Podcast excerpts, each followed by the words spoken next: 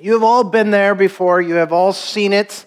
Uh, you, you know what it is. You go out to the uh, mailbox, and there is a very distinct looking envelope there. It's all frilly, the ink is in gold, and it's written in some fancy kind of handwriting. And you open it, and you find inside that envelope is another envelope right? Then you open that envelope. Inside of that is another envelope, and inside of that is a wedding invitation, right? So you go, oh, glory, we get to go to a wedding, right? Right, guys? Right. So, um, and you think, gosh, there'll probably be dancing and all kinds of stuff. It's just great. All the guys go, hooray. So, anyway, um, so you walk into the building and you find your seats, and one of the things you notice is that up on the platform, uh, looking a little bit better than this, there are some candles that are set up, and you've seen this before, right? Let me back this up so you guys can all see what I'm talking about. And already, these candles, two of them are already burning, right? And one of them is not yet burning. My thumb is burning. Um, and you walk in and you see and you go, ah, they're going to do that candle ceremony thing, right? And you've all seen it before. So then there comes a time when the music changes and a bunch of guys come out looking really uncomfortable in their suits and they stand there. And then all of a sudden the music changes again and everybody turns to the back and this vision of loveliness comes walking through the door in a beautiful white gown and everybody goes, ah, and she comes in, right? And then there's this who gives this woman, blah, blah, blah. The pastor talks for too long and all you're thinking is, I can't wait to see what they do with those candles, right?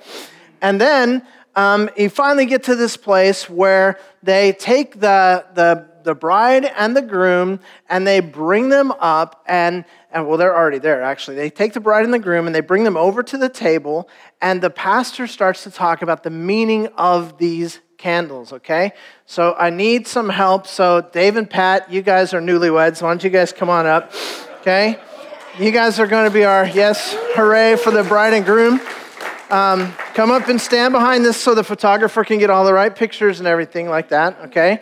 And what happens, right, is that uh, the pastor talks about how this candle represents Pat's life and how uh, it's, she comes from a certain family and she has all of this background, and this is her. And the candle on the other side is Dave's life and all of that, his story, and how they're about to come together. And then they pick up the candles and they marriage the flame together on the other wick, if they can.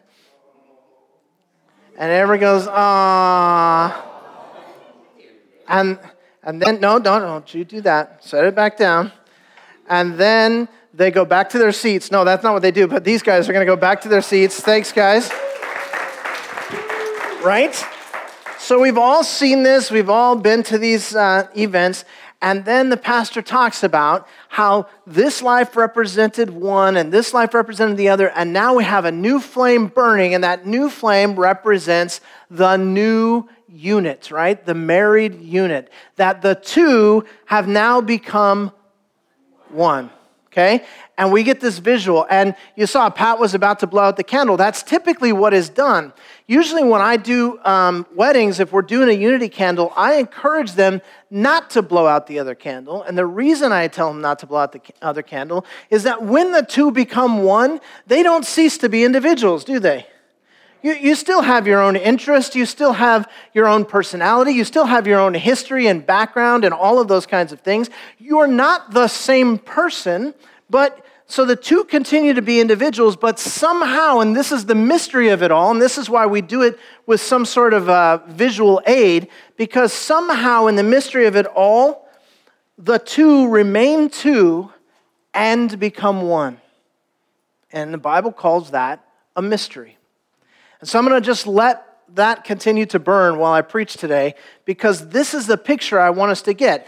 Before we can really understand what we need to understand about Ephesians 5, we have to start in the beginning. So I want you to open your Bibles to page like two. Go to the book of Genesis and go to Genesis chapter 2. Now, as you're turning there, if you're having trouble finding Genesis, it's right at the beginning. Um, as you're turning there, let me tell you what's been going on. Genesis chapter 1 basically gives us this picture of the creation story. And it tells us that uh, on day one, God created and it was good. And then day two, He created some more, it was good. All the way through day six, and it was very good. And on day six, He created man, right? And then we get to verse 18. And it says in uh, Genesis 2:18, "Then the Lord God said, "It is not good for the man to be alone."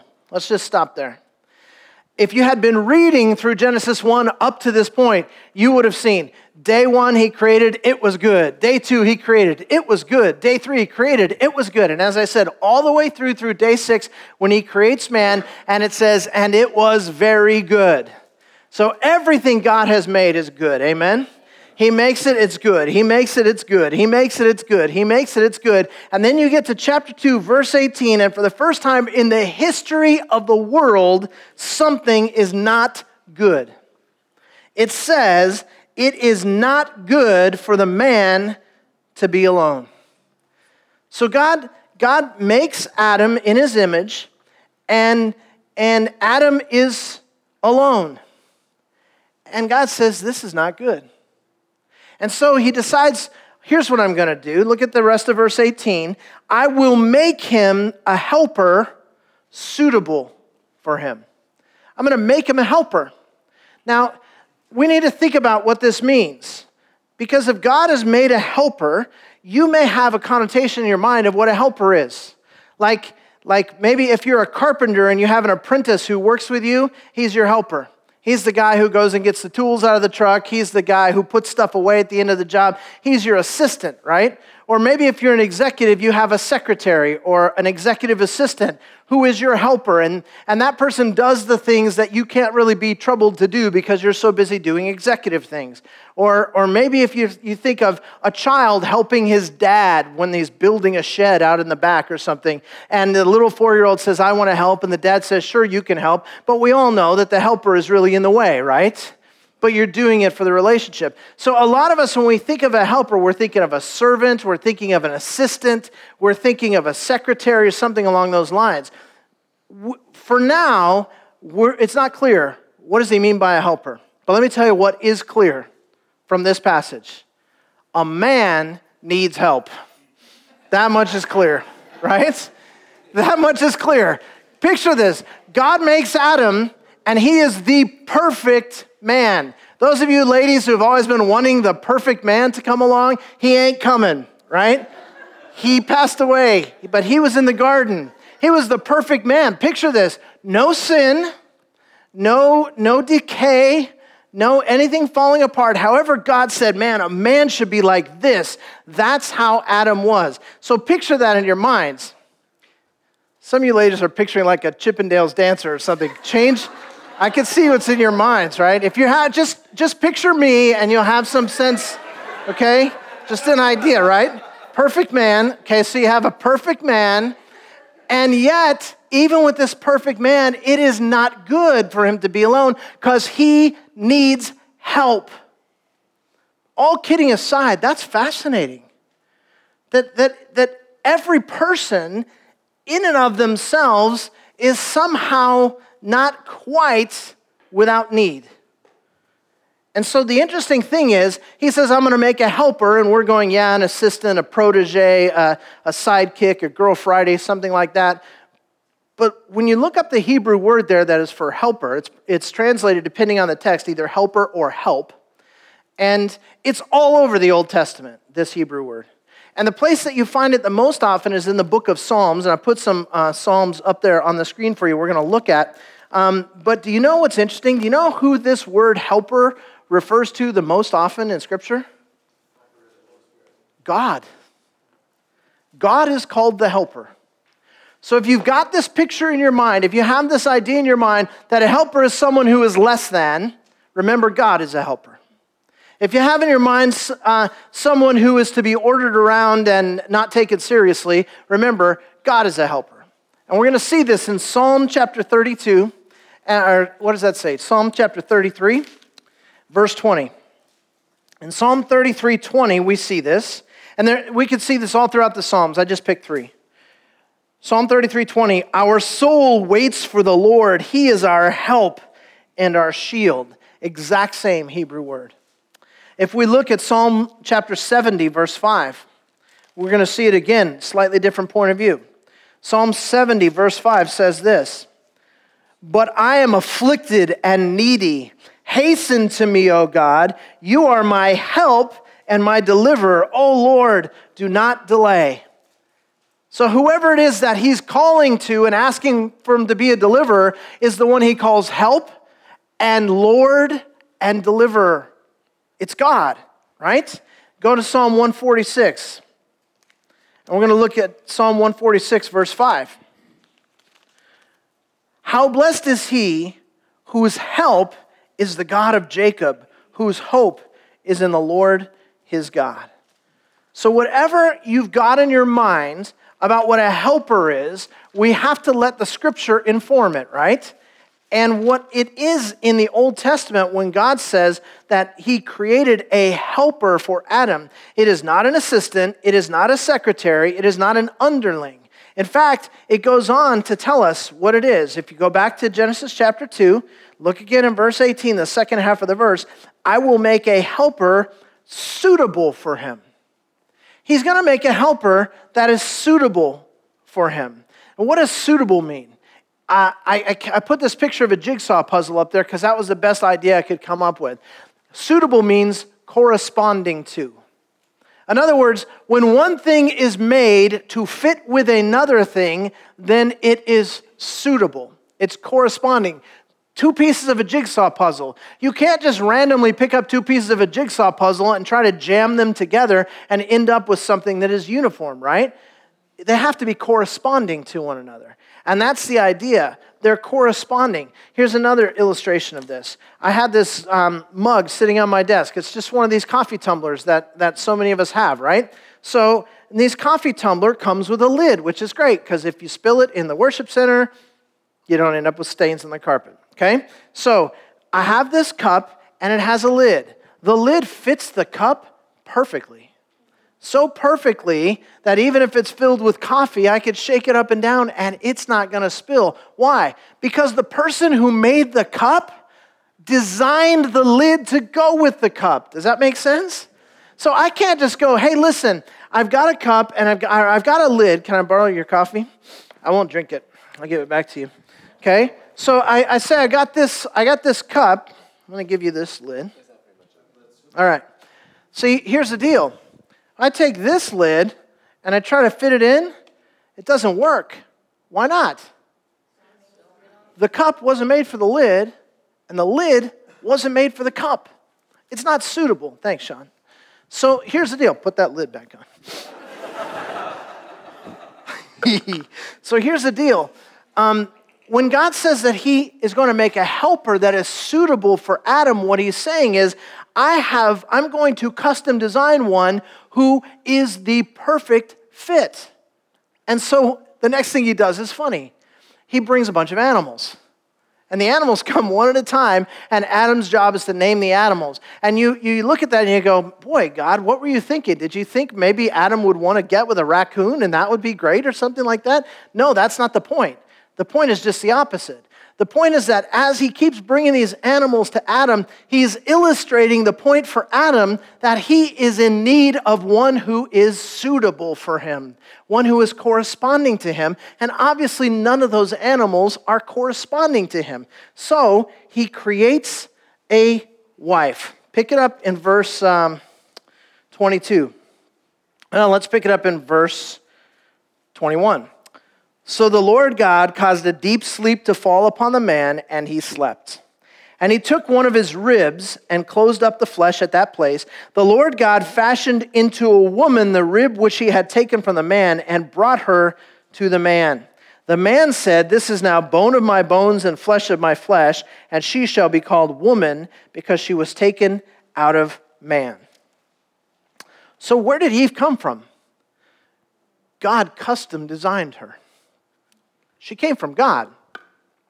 And what was the raw material that God was working with when he made Eve? Adam. He made Eve out of Adam. Don't miss that. This is not some mythological story that is interesting to tell kids and it's not really true. This is exactly what God did. He made the wife out of the husband. And look at his response in verse 23. The man said, This is now bone of my bones and flesh of my flesh.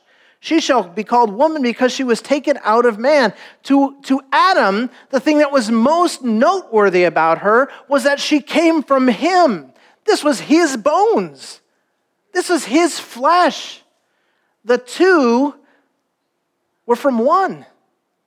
And he noticed that oneness, and that's what stuck out to him the most. A man and a woman are not two different kinds of things that God is trying to figure out how to make fit together, no matter what your experience with the opposite sex leads you to believe. Okay? Men are not really from Mars and women are not really from Venus. The truth is, we're actually custom designed by God, a husband and wife, to become one. And it, it's a mystery, but it's a spectacular miracle.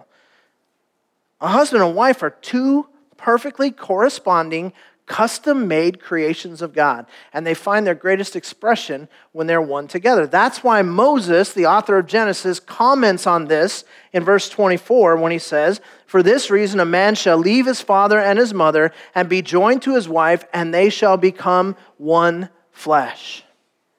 Did you get that? they shall become one. One. Two, becoming one. Even the male and female anatomy is a picture of this, designed to custom fit. And while we're on the subject of male and female anatomy, which I knew you were hoping we get to in, in church this morning, let's look at verse 25. And the man and his wife were both naked and were not ashamed. Now, can you say naked in church? You can say naked in church, right? They were both naked and they were not ashamed. Now, I want you to think about this for a second because it is universal truth that everybody is uncomfortable being naked in front of other people, right? And if you've never had that wonderful joy, whether it's at a doctor's office or somebody walks into a changing room or whatever, um, maybe you've had that, that common recurring dream where somebody you know, thinks they're in public and they forgot to get dressed. Have you ever had that dream? That's the worst. I've had that dream multiple times. You show up on the first day of school or the first day of a new job or something, and there you are, and you look down and go, oh my gosh, I forgot to get dressed, right? And then there's this horrible feeling that you have, and it's like shame and embarrassment, and I just want to run and hide, and I just need to get away from everybody because there's something unnatural about this. This is not supposed to be this way. And yet, when Adam and Eve were together, God makes a point of telling us why. Who cares? He makes a point of telling us they were naked and they were not ashamed. And one of the reasons is because when sin comes into the picture, guess what they are? Ashamed of their nakedness. And they go and cover up, right? That's the beginning of a wall going up between a husband and a wife for the first time. And so they are naked and they are not ashamed. And, and the interesting thing is, if you can think about that, that picture of, you know, that dream where you're naked in public, and think of all the shame and the terrible feelings that you feel, but then ask yourself this question when you're in the shower this morning, did you have all those strange feelings? No, you were just as naked, but what's the difference? You were the only one there, right? That's not weird. That's not uncomfortable. We can all do that. But it's, it's when there's a stranger, when there's an outsider, when there's someone who ought not to be there. But by myself, I don't have any discomfort with all of that. You see, there is a difference between being two and being one. And, and, and when he made them one and there was perfection and there was no brokenness in their relationship, there was no need to be awkward because who am I with? I'm with my counterpart. I am with the one that fits me like a glove. I am with the one whom God custom designed and said the two shall become one. When God brings a man and a woman together as a husband and wife, they literally become one. Now, I'm one of these people that gets all upset when people overuse the word literally. I literally ate a thousand pounds of ribs at the barbecue. Really? Literally? That's how many you ate? But I'm not misusing the term. When I say that a husband and a wife literally become one. Now, I can't explain it. I don't know exactly how it happens. It's happening on the spiritual realm, but somehow what was two flames becomes one flame and burns as its own. Two literally become one. So, so this was Pat and this was Dave, right? And and they continue to burn because this is still Pat and this is still Dave, but now there's this new thing called Dave Pat, right? And and it, it and it fits together like this, and it's a it's a weaving together of a fabric, and that's what God has in mind. If, let's go to Ephesians now because now we're going to be able to see and have some background and understanding for what God is actually having the audacity to say to us in Ephesians chapter 5 about how we're to live together as husband and wife. So in Ephesians chapter 5, New Testament after Galatians, take a minute and turn there and find it. Ephesians chapter 5, we've been in this book for months now, and we've actually been in this passage. This is the third straight week. And you may be thinking, come on, Pastor, let's move on to something else. Let's go. This is too much. It's not too much, and I'm going to tell you why it's not too much. Because the foundation of our society is the family, and the foundation of the family is the marriage, and we do marriage lousy. That's the truth. And if we don't get this right, we're not going to get anything right. And so we have to understand this.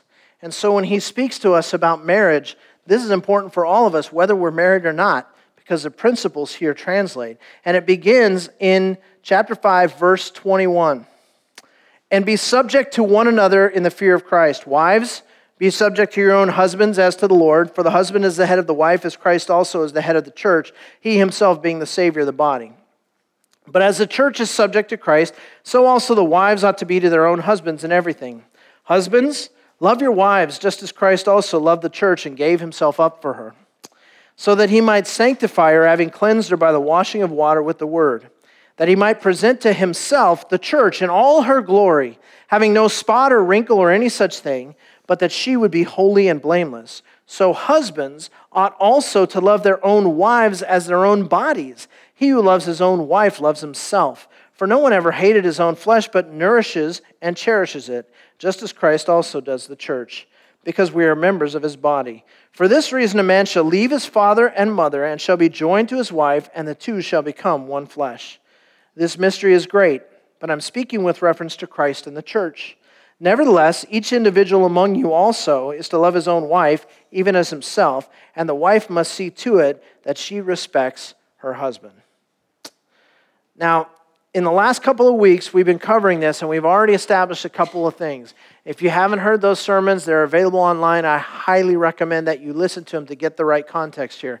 But we saw in verse 21 that the, the foundation for this whole discussion is laid when he tells us to submit to one another, all people.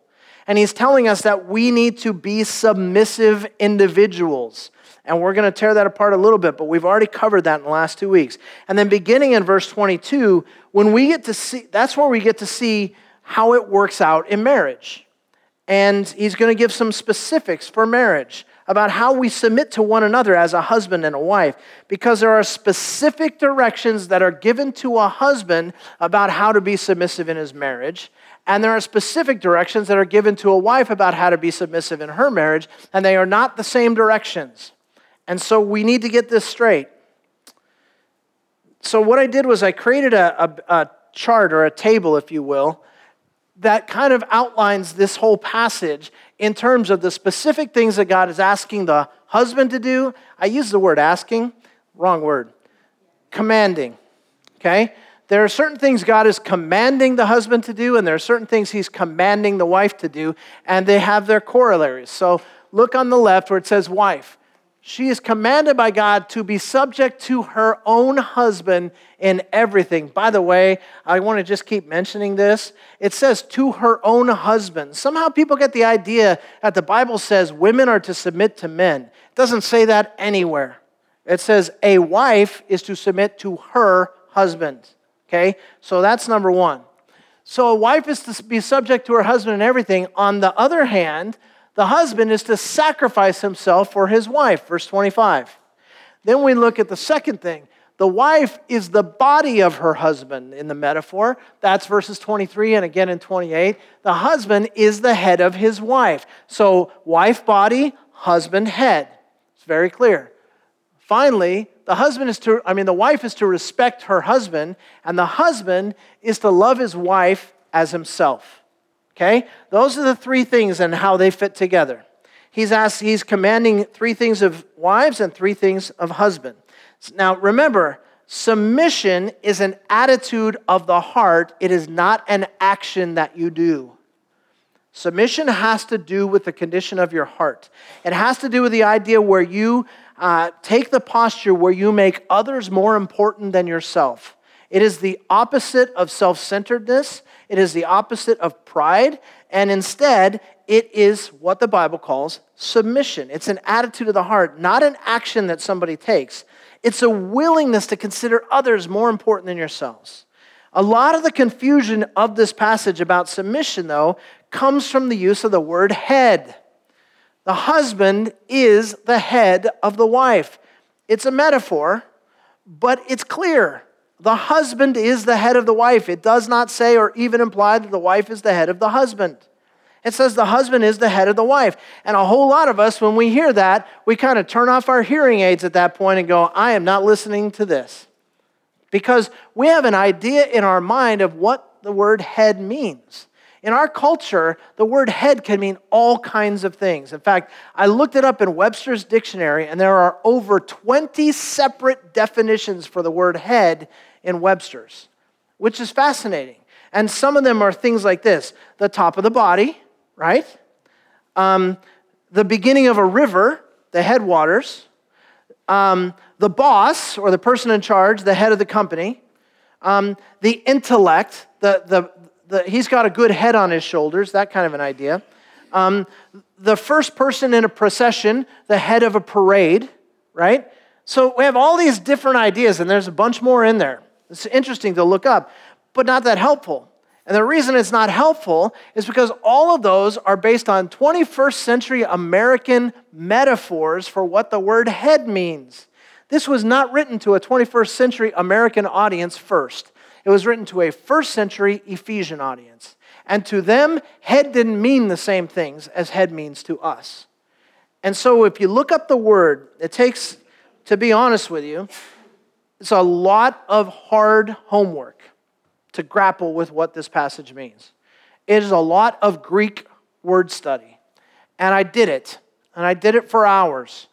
And if you want to do it for hours, you can. Or you can trust me on this. It's up to you.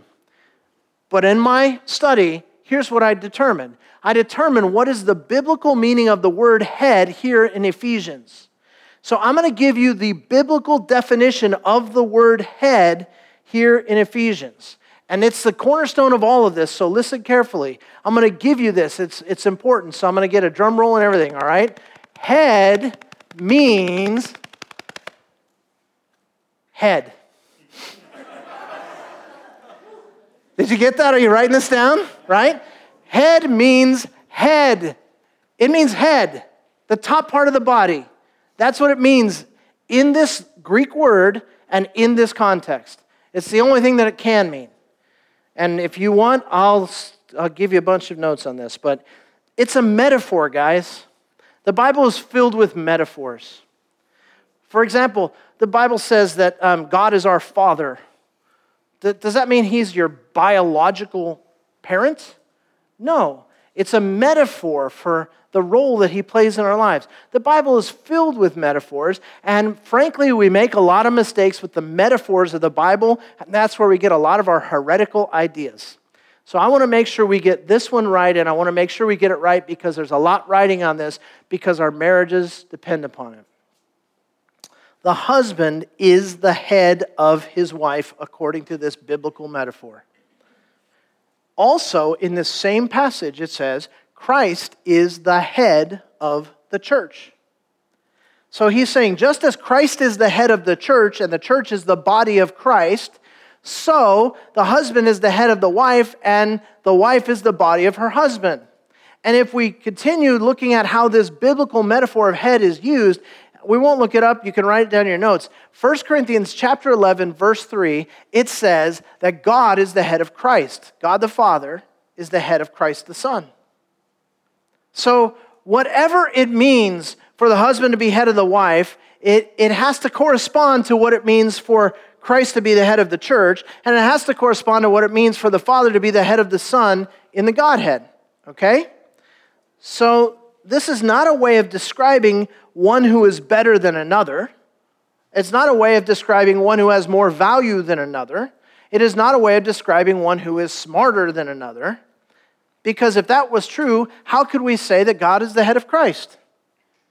We got to remember this. We think Father, Son, Holy Spirit, right? We think Father, Son, Holy Spirit. Guys, that's wrong. It's not hierarchical.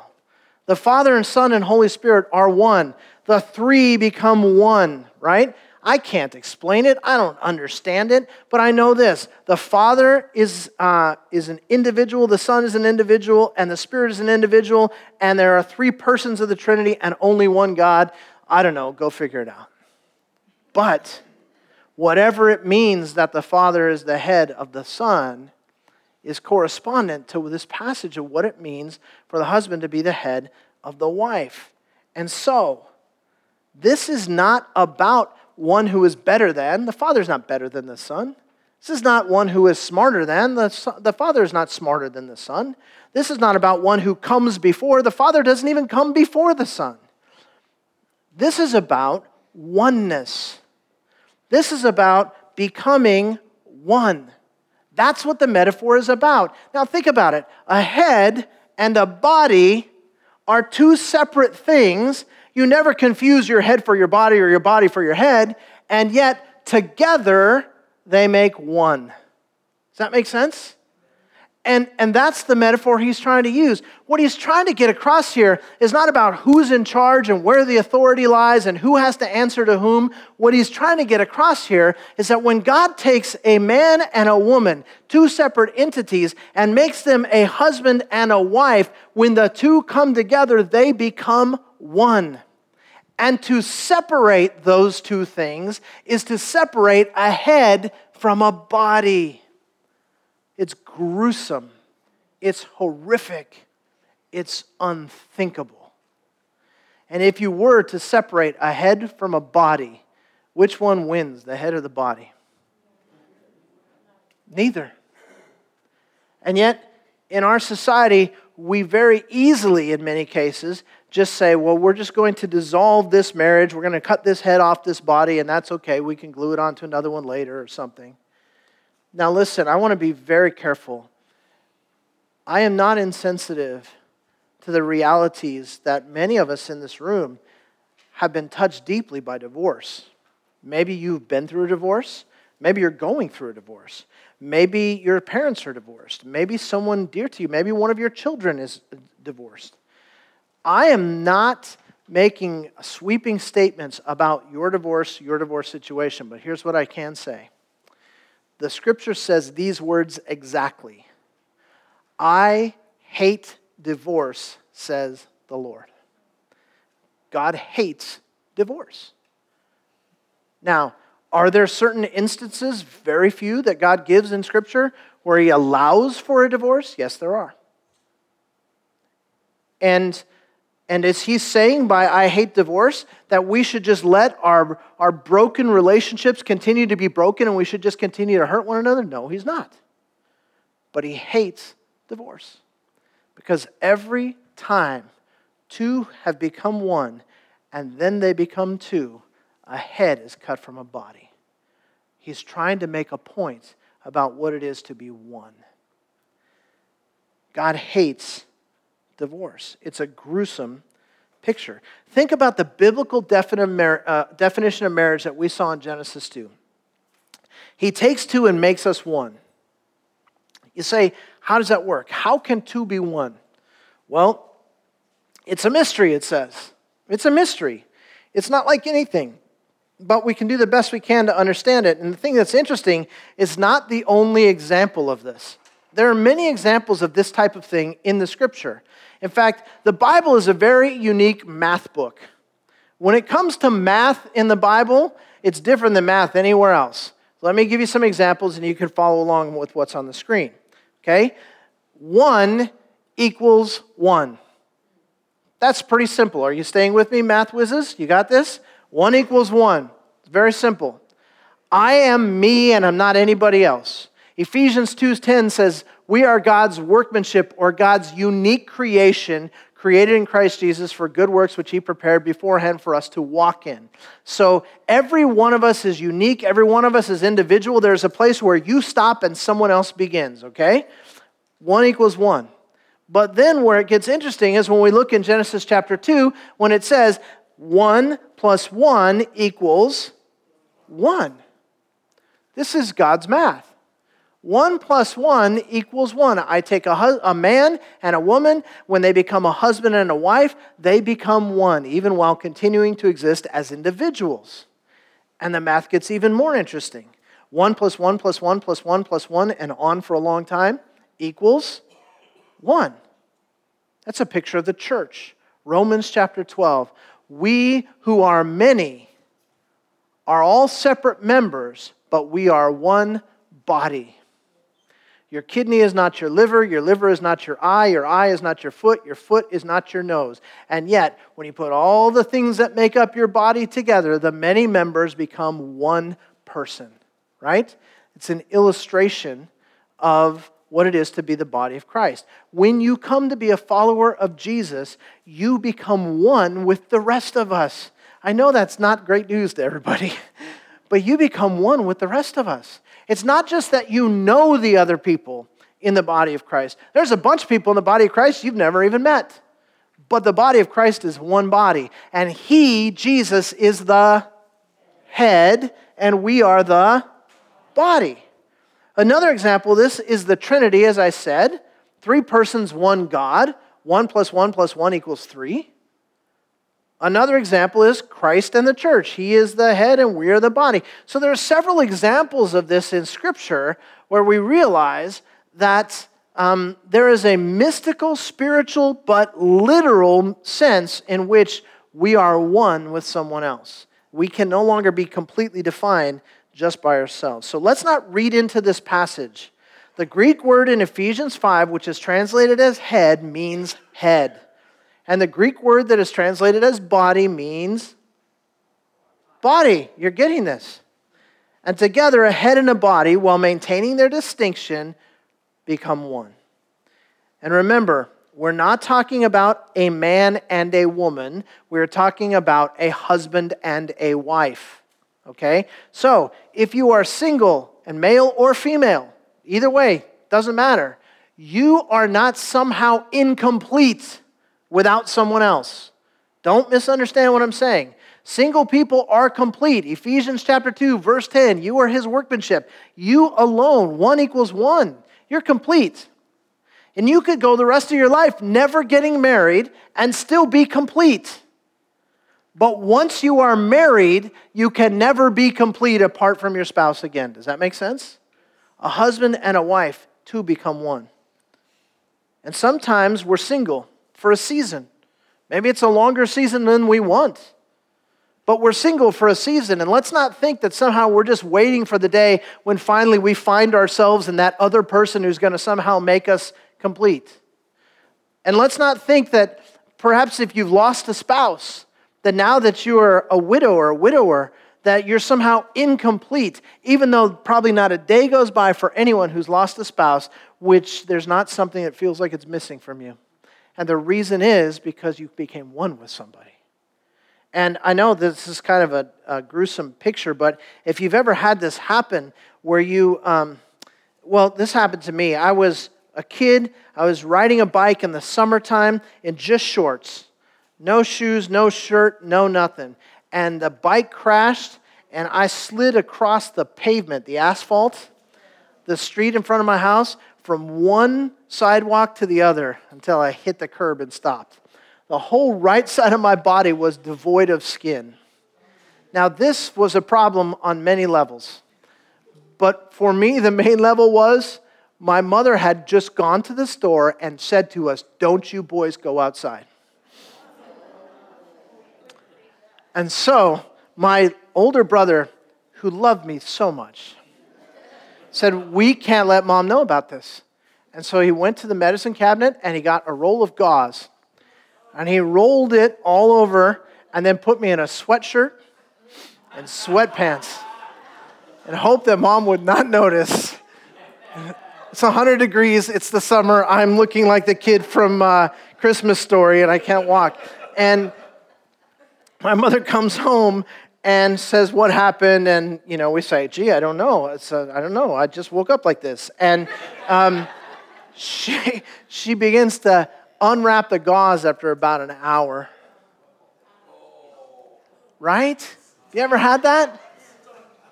Because you know what happens? The flesh begins to interweave with the bandage and when you pull that bandage off you are opening a wound freshly right? I know it's a gruesome illustration, but don't miss the point. When a, when a man and a woman become a husband and a wife, there is a weaving together that naturally, appropriately takes place. That's why divorce is so awful. That's why it hurts so much. When you separate a head from the body, neither one wins. So, after all this, let me wrap it up. Let me say this Head does not mean boss, head does not mean leader, Head does not mean thinker. And body does not mean assistant. And it doesn't mean follower. And it doesn't mean feeler. Head means head. Body means body. And to separate the two is a gruesome and horrific tragedy. Yes, there are some specific roles that are, that are given to the wife that are not given to the husband. Remember the table? Right? So we can, I'm not trying to get away from any of that. That's God's best for us. There are some specific roles that are given to the wife that are not given to the husband, and some specific roles that are given to the husband that are not given to the wife.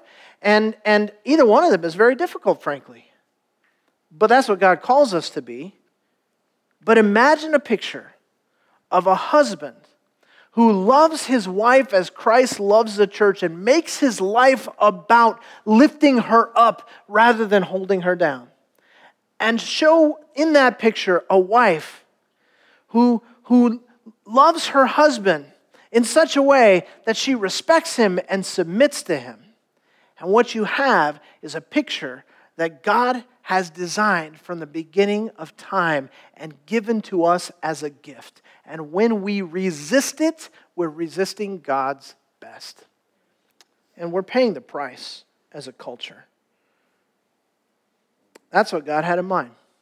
A godly wife does not try to control her husband. She does not try to manipulate her husband. She does not try to deceive her husband in order to get her own way. Why would she do that? She's hurting herself when she hurts him. So she lovingly submits to God by submitting to her husband and respecting him. And a godly husband doesn't try to control his wife. He doesn't disregard his wife. He doesn't hold his wife down. He lifts her up and sacrifices himself for her. He's devoted to her above all other human beings. And he will make any personal sacrifice for her benefit. So, I'm just going to cut to the chase. If you are a husband, it is time to quit thinking about all the ways your wife is letting you down and get to work being a husband who loves his wife like Christ loves the church. It is time for us husbands to begin to set the example for our children and for a whole generation of watching people and say, This is the way to love your wife. It's sacrificial, it is humble, it is serving. And when it involves leading, it's leading, but it is never holding down. And it is time for those of you who are wives to let go of the frustration that so naturally comes when your husband is not everything you hoped he would be. And when he has some, some leadership in your life that you're not comfortable with, and you think, what if he's getting this wrong? To be able to say, I will submit to a God who is perfect and loves me and put me in relationship to this husband and made me one. It is time for us as husbands to love our wives as Christ loved the church. It is time for us as wives to respect and submit to our husbands as God has called us to. And as that begins to happen, you will see a, a, a movement begin where one by one, God will change marriages And as He changes marriages, He will change families. And as He changes families, He will change communities. And as He changes communities, He will change the world. That's why I wanted to spend so much time on this. If we don't get this right, the stakes are very high. God has something better in mind. Some of you are married and you have allowed bitterness to build up, or maybe you've just drifted apart and you've just allowed yourself to drift apart. And, and now, for anybody to look, you have the same address, but other than that, the two are two, not one.